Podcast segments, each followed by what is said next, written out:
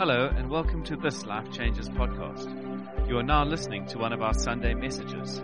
If you'd like to know more about Life Changes, you can visit us on Facebook, Twitter, or Instagram. Now lean in and enjoy. Thank you. Are we on? I think we are. Um, I was going to introduce myself, but basically Gabe has done that. So, as you know, I'm Malcolm, and my beautiful wife Michelle is not here. She's, I think she's at the back with the kids. And we've been part of Life Changes for 16 years now. So we go back quite a way. And uh, I was also going to relate that same story. That morning that I met Gabe, um, Wally had asked me if I could just spend some time with him. And we chatted in the week, and due to work constraints, I couldn't meet Gabe during the week. So on the Saturday morning, I arrived. We were at the beachfront in Table View. And I happened to be wearing a Man United track top.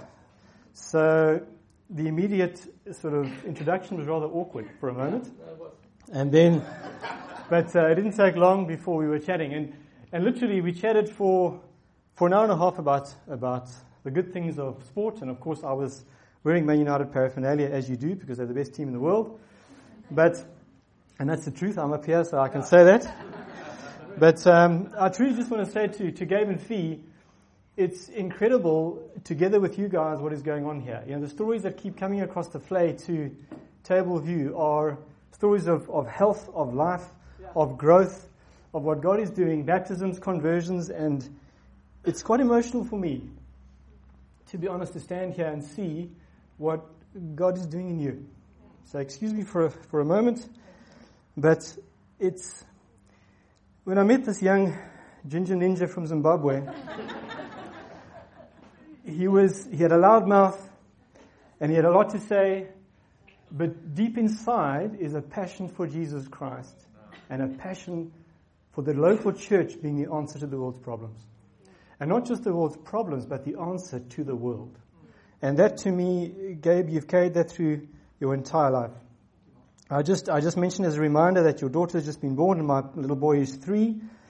So just putting it out there, that's, I'm not averse to arranged marriages.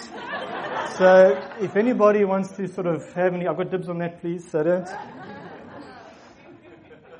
But this morning, um, we're looking at the road towards Easter, and this morning is called Eternity in Our Hearts. And in essence, if we, if we think about our lives as Christians, I'm holding my Bible up to illustrate that we want to live as Christians under the authority of God's Word. Yeah. Okay?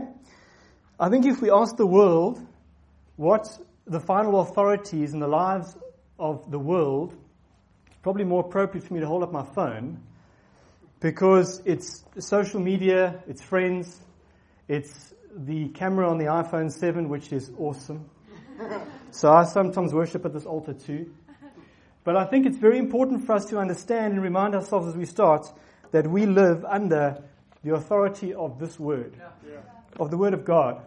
And it's important as we, as we look through some of the things we're going to look through this morning, that that is our starting point as well as our finishing point. It's not just something that we reference when we need it. It's something that we live by, we walk by, and we build our lives by.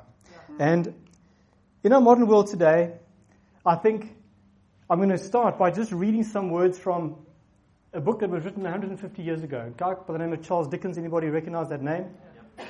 And he wrote a book called A Tale of Two Cities. And it was, he wrote it about the time of the French Revolution. But it's incredible how prophetic these words are to our world today, and in particular our country. Our country is going through turmoil. Sometimes we hardly know where to turn and who to speak to. But it's important that we maintain a course that is towards Jesus. But this is what he wrote 150 years ago. These are the opening lines of his book. It was the best of times, it was the worst of times. It was the age of wisdom, it was the age of foolishness. It was the epoch of belief, it was the epoch of incredulity. It was the season of light, it was the season of darkness. It was a spring of hope, it was the winter of despair. We had everything before us, we had nothing before us. We were all going direct to heaven, we were all going direct the other way.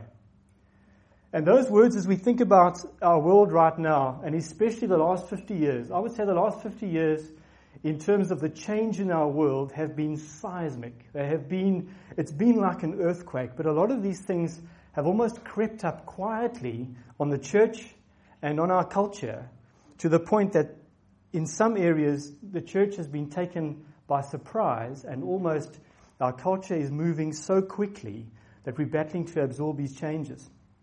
And most of these revolutions and changes are just accelerating. They're actually not slowing down. And we're going to go through a couple of them that have actually made as parts this massive change. Firstly, let's highlight some of these. The sexual revolution that began in the 1960s was in essence a movement of freedom without having to answer to anybody about my behavior. Now that started in the 1960s, but it's continued and developed almost on its own. Secondly, the breakdown of the traditional family and the rise of the alternative family. And that again is part of the sexual revolution that has unraveled and has grown and is an immense change in our world. Thirdly, the redefinition of marriage. And now it's seen as a contract, no longer a covenant, because a contract can be broken. A covenant cannot be broken. We'll be talking about covenant more a bit later. And it's no longer just between a man and a woman. And a lot of people are kind of saying that, even within the church, that the church has survived so many of these little blips.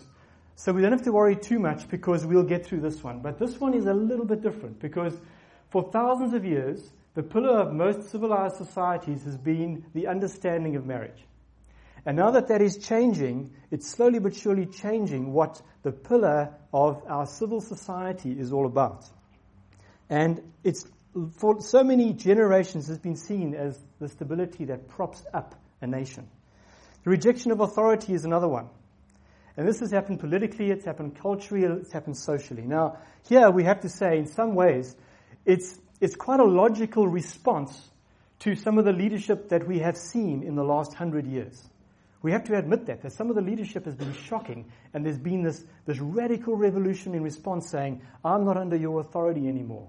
I am my own person. So there's something we can understand about that, but the issue of authority has been jettisoned. The next thing is the increasing rights of the natural world. And this is also a reaction in the way that the planet has been destroyed in so many areas. But now it's being taken, often the pendulum swings one way and it swings right the other way, almost too far.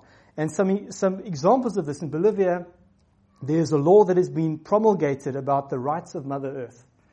And two, in particular, two rivers, the Wanganui and the Ganges, have been given the rights of natural persons. The same rights that you and I have, these rivers have been given. So the, the issue comes if, if now if the river is, is flowing and they want to make, and, and the river needs a tributary and it comes through people's houses, that river has the same standing as the person who owns the house. Therefore, who's going to win that battle? You, you see which, which way this is going and the incredible changes that are happening so quickly.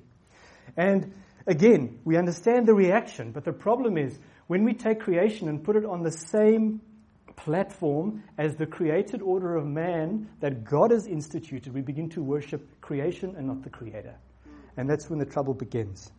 And the last one is the rise of the rights of the individual. You see, when the individual has rights that they want to establish themselves, they begin to reject community and they bring division because they want only what they want without the inclusion of others. And again, our biblical understanding of how we live is within community. Now, most of these changes are, if we look at them, they are revolutions of the individual. It's almost as if the individual is shaking his or her fist at God and saying, I don't want that authority in my life anymore. I do not even want to know that there is an authority out there. And what has it led to? In essence, what it's led to, the world is trying to say to us, you are your own person. You make your own decisions. And you are allowed and able to live as freely as you like. So the world wants to grant us freedom, to give us freedom, but to remove the ability to make the choices of that freedom. Does that make sense? So they want us to be completely free, but they don't want the responsibility and the, the background and the methodology with working out how to make the best decisions for your life. And the Canadian philosopher Charles Taylor described three phases of development of Western thought, and this relates directly to Christian belief which again is part of this impact. And he described three different ages, the first one being the pre modern age. He said the pre modern age, which was right up to 1600, he said was a time when it was almost impossible not to believe in God because wherever you went, people had an understanding of God, they had a faith, they had a belief that they followed, and they followed that diligently. Then came pre-modernity, sorry, modernity. And after 1600, right up to about the year 1980, he calls modernity, and he says, during those years, it became optional not to believe in God. But since then, from 1981 until now, in essence, we're talking about post-modernity, and now he's saying that in our world, it's almost impossible to believe. That's what we're being told. And so increasingly, the questions that are being thrown at us from the world are ones that the world is going to say, for goodness sake, you don't still believe that stuff. And it's not something that's happened overnight. This has been hundreds and hundreds and hundreds of years that we are now getting this question thrust at us. Why do you believe those old stories? So we need to know why we believe. And in confusion, the result is confusion. So the world literally is, is now underpinned by a consistent and constant uncertainty about absolutely everything. There's no t- real moral point of north anymore if we think about it. And in contrast to that, the important thing we have to remember is that truth matters and that our faith is based on historical, clear, divine truth. And we have this, the knowledge of that, in the sense that it's true based on God's revelation to his creation, through the prophets, through his written word, through his son. It was confirmed by the life of Jesus Christ and the ministry of the apostles. And this is incredibly important. There's more physical evidence in terms of what's being written down and recorded that Jesus Christ lived than that Julius Caesar lived. With Julius Caesar, there are approximately 1,500 odd documents. Again, this is going from memory. For the Gospels around Jesus Christ and fragments of, of the original um, writings that go very close to those times, there are over 10,000 about the life of Jesus Christ. And yet people will say to you, do you still believe that stuff? But the reason why the Christian faith is foundationally true is because directly of the incarnation of Jesus Christ. You see, this is what made the difference. This was not just a letter that was written or a book that was written about a God up there. This is about a God who actually entered our human existence. The incarnation of Jesus Christ means that he presented himself into his creation to demonstrate and prove the truth of Scripture, and it brought a kingdom of sacrifice and servanthood. That's another thing which is so important. Because he did not say, take more for yourself. He said, leave your nets. He said, let the dead bury the dead. He said, follow me and leave what you are doing in your old life and serve ultimately others. So he testified to the old covenant by showing that he was the fulfillment of that covenant. John 1 verse 14 says, The word became flesh and dwelt among us. And we have seen his glory, glory as the only Son of the Father, full of grace and truth. It's very important that, especially at Easter time, we understand the incarnation because it is through the incarnation that the body arrived that was broken at the cross for you and me. So, here's some points about the incarnation. Firstly, that Jesus was the pre existent divine Logos, which is Greek for word. He was pre existent. We often think that Jesus arrived when he was born. He did not. He was part of the triune Godhead. He was, he, he lived with God and he entered our space and time as a baby and was born at that stage. But he always existed. He is the eternal, pre existent Word. Secondly, he was God the Son and he became the Son of the Father when he was born by taking on human body and human nature. He was conceived by the Holy Spirit in the womb of Mary. The, the, Immaculate Conception, which is what we call it, is so important because the seed that produced him had to be perfect so that the sacrifice could be perfect. Jesus Christ is fully God and fully human. His two natures are joined, and we call that a hypostatic union the union of God and man in the flesh in Jesus Christ. And the important thing is, no other religious system even matches this. That the one who demanded the sacrifice for sin to reconcile himself with his creation was the one who was prepared to go to the cross and die. There is no other religious system that even comes close to matching that claim. And it's incredibly important. Now, as we approach this Easter time, and we remember his death, we will take a look this morning at two passages. The one is from when Jesus broke bread with his disciples, and the other one is when Jesus was on the cross, which explain and outline what his death meant for us, for each individual, and for everybody in the world. And the first one is in Matthew 26, verse 26. And next weekend we celebrate Easter. And Easter is what the Jewish nation used to celebrate as the Passover. And what we're going to read now happened on the Thursday evening of Easter weekend. And Jesus gathered his disciples together and he prepared the meal for them to break bread together. And this is what happened. Let's read from verse 26. Now, as they were eating, Jesus took bread and after blessing it, he broke it and gave it to the disciples and said, Take and eat. This is my body. And he took a cup, and when he had given thanks, he gave it to them, saying, Drink it, all of you, for this is my blood of the covenant, which is poured out for many for the forgiveness of sins. I tell you, I will not drink again of this fruit of the vine until that day when I drink it new with you in my Father's kingdom. Now, in many ways, communion, or the Lord's Supper, is the central act of our Christian worship because it focuses on the death of Christ and what he did for us and the world. And it's crucial that we remember his death and what it means for us individually and corporately. And we need to understand what that death brought into being, and secondly, what it calls us to. And so the first point, when we share the Lord's Supper, what do we remember? We remember, first of all, that the new covenant was established by Jesus Christ. Hebrews says, therefore, he's the mediator of a new covenant, so that those who are called may receive the promised eternal inheritance, since a death has occurred that redeems them from the transgression under the old covenant. You see, when we walk around in our world without Christ, we are still under the law of the old covenant. And it's only the death that Jesus brought that established a new covenant. And the fascinating thing here was that the Jewish people who became Christians did not understand what was going on. Because they understood that they were the chosen people under the old covenant. Suddenly they were being told that the dirty Gentile was now allowed the same inheritance.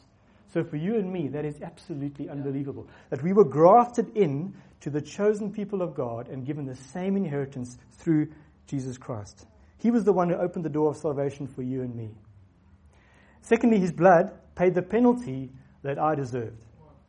And Hebrews again, Hebrews 9:11, when Christ appeared, he entered once for all into the holy places, not by means of the blood of goats and calves, but by means of his own blood, thus securing an eternal redemption. And the sadness of the moment, again, I'm very averse to violence. I don't like blood. I'm skittish at the dentist. These are kind of things that I stay away from. I don't like fights. I never got into fights at school. I was too scared. I was too skinny. I was too small. Gable um, will vote with me. But so when it comes to thinking about this, that blood had to be shed, it would be important, which we haven't got time to do, to go into the Old Testament and understand why that was. But sacrifice, for the sacrifice to be to be accepted, blood had to be shed. In the Old Testament, constantly offered, constantly sacrificed. But then Jesus' blood had to be shed. And if we don't understand this properly, we often minimize sin. Because in order for, if we think about God's holiness for a second, yeah. God's holiness on one hand, my sinfulness on the other, that gap is so large. And when I think about holiness, if I think about a moment that was the sweetest point of my entire life. Think of a moment when perhaps it's the beginning of the holidays and there's that crisp summer air and you, you, you're on a cycle. The world is just good. You feel the sweetness of life. Does that make sense? Think of those moments that for you almost kiss you on the cheek and you feel this is what life is. Now think of life being like that permanently. Think of everything around you only being goodness, truth, beauty. No, no hardship, no pain, no suffering. That is who God is. That is who He is in His nature, not just in what He does. Evil cannot exist around God. So I take His holiness and I take my sin and I think about how far that gap is. What bridged that gap was the blood of one man, Jesus Christ. Nothing else could satisfy. And what Jesus then did, he established a covenant in his blood. Now we talk about covenants again. Covenant is not a contract. A contract can be breached and broken. But a covenant is a promise. It cannot be broken. It was established for you and me to be pulled into the life giving nature of his sacrifice. Thirdly, he achieved for us forgiveness of sins, eternal security, and a future with Christ. And in Colossians, we read, having been buried with him in baptism, and these are the stories that I've loved about Milnerton. We buried with him in baptism. That's why it's so such a significant act. We, we, our sins are buried with him, and we are raised with him through faith in the powerful working of God who raised him from the dead. When we share in the Lord's Supper, it is the demonstration of the fact that we receive forgiveness in his death, and that covers sins past, present, and future. But we're also raised to a new life in the power of the resurrection. And the primary power, I believe, of the resurrection is for us to live a life victorious over sin. We're going to get into, into a few examples of the other things that people think salvation brought them, but I believe the power, especially, is to conquer sin and live a life of righteousness. And the fact that we are forgiven allows us to approach the throne of confidence of that holy God as a son or a daughter. And that's absolutely an incredible promise. Now we're going to look at the second passage, which happened in history the very next day. So Jesus then had uh, the Lord's Supper with his disciples. Then he actually identified that one of them would betray him. That particular person, Judas, left to go and organize the betrayal. Later that night, he was approached by the Roman soldiers. He was arrested. And then he was taken to be, to be put on trial, first by the Jews. And it was amazing as they, to read those discussions around him. They were saying, he's, he's, he's committed blasphemy because he says that he is the Son of God. And Jesus admitted that. He says, I am. He says, I'm also the King of the Jews. So they wanted to crucify him. They then sent him to the Roman court under Pilate.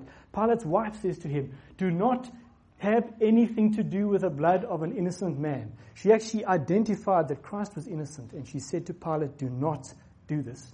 So Pilate washed his hands off the whole affair and walked away and said, Who do you want to be released to you? And they asked for Barabbas, who was another criminal, and they said, Crucify him, as Gabe was saying. And I hear my own voice with those, Crucify him. Yeah. Because he went against everything religious of that day. He was nailed to the cross next to two criminals. And this is what we read. This is about three in the afternoon on that Friday, which we celebrate next weekend.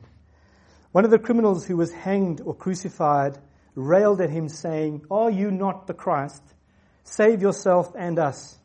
But the other rebuked him, saying, Do you not fear God, since you are under the same sentence of condemnation?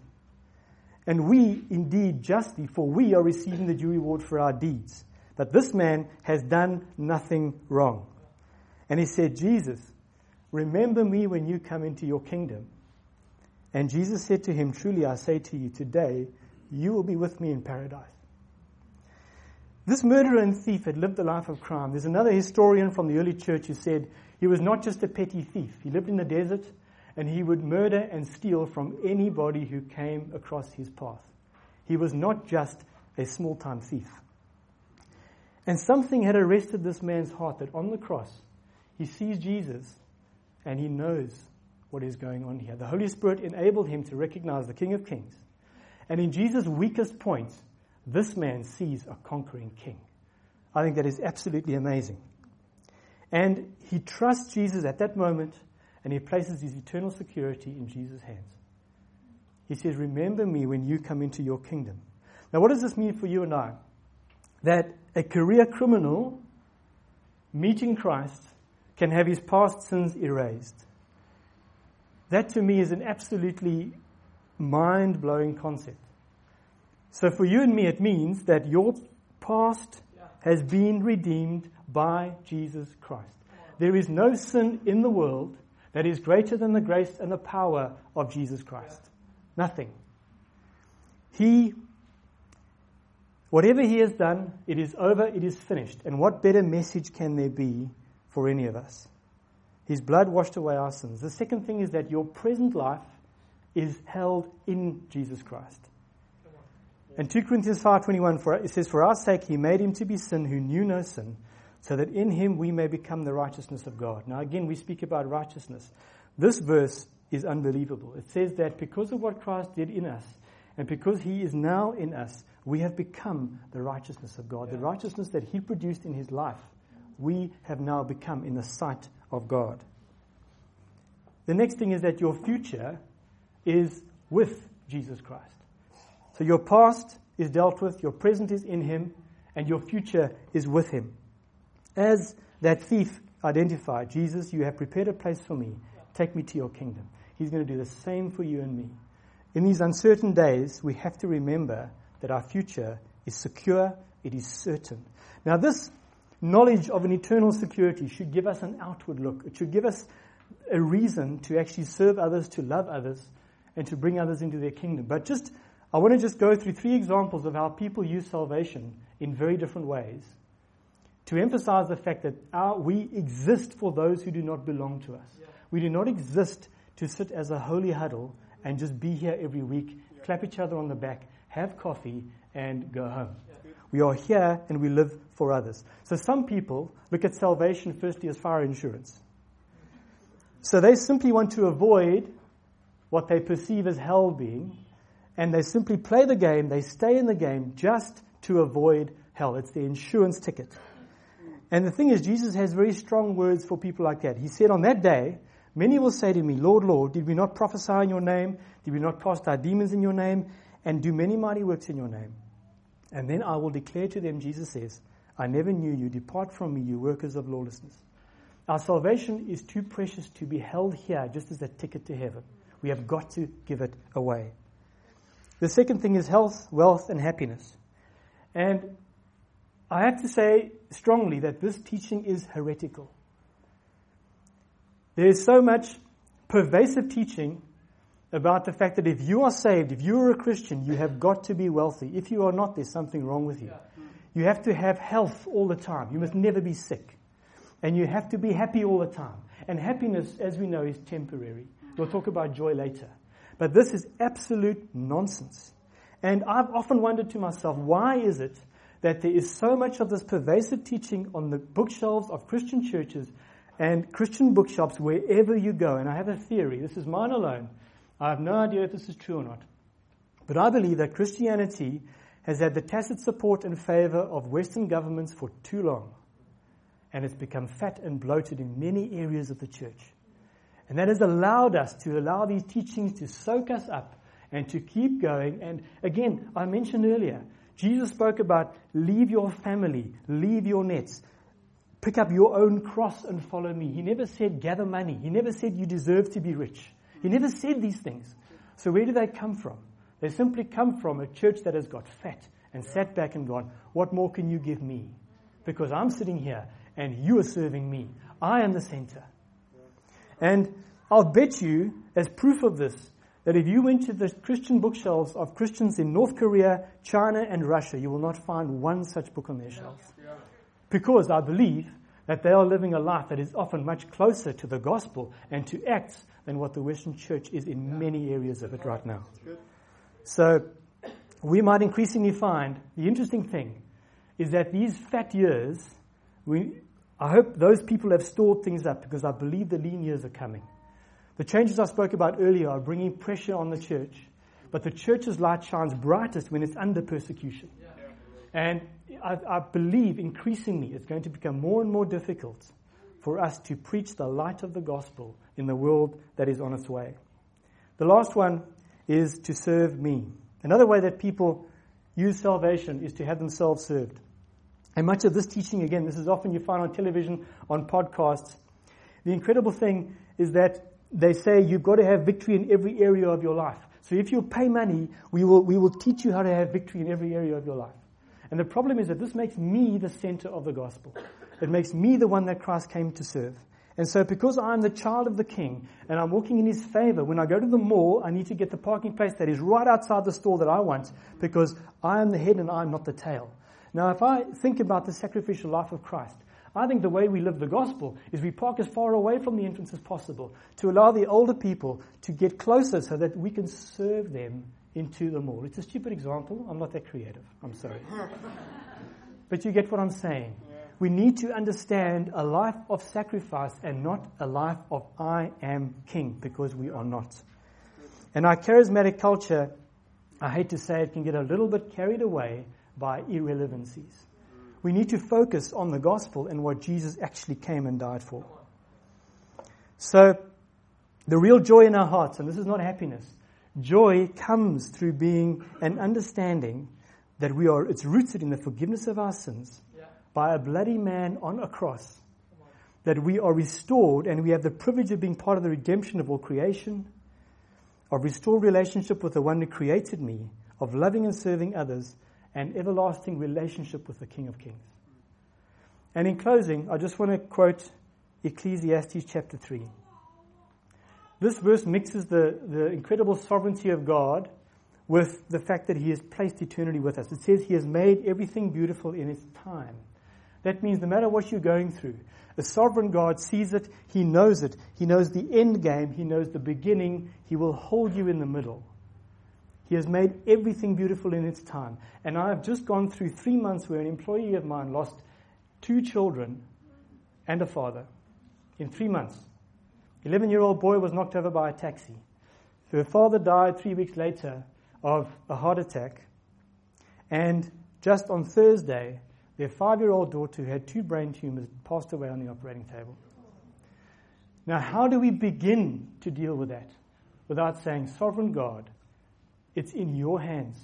You know the beginning, you know the end, you hold me in the middle.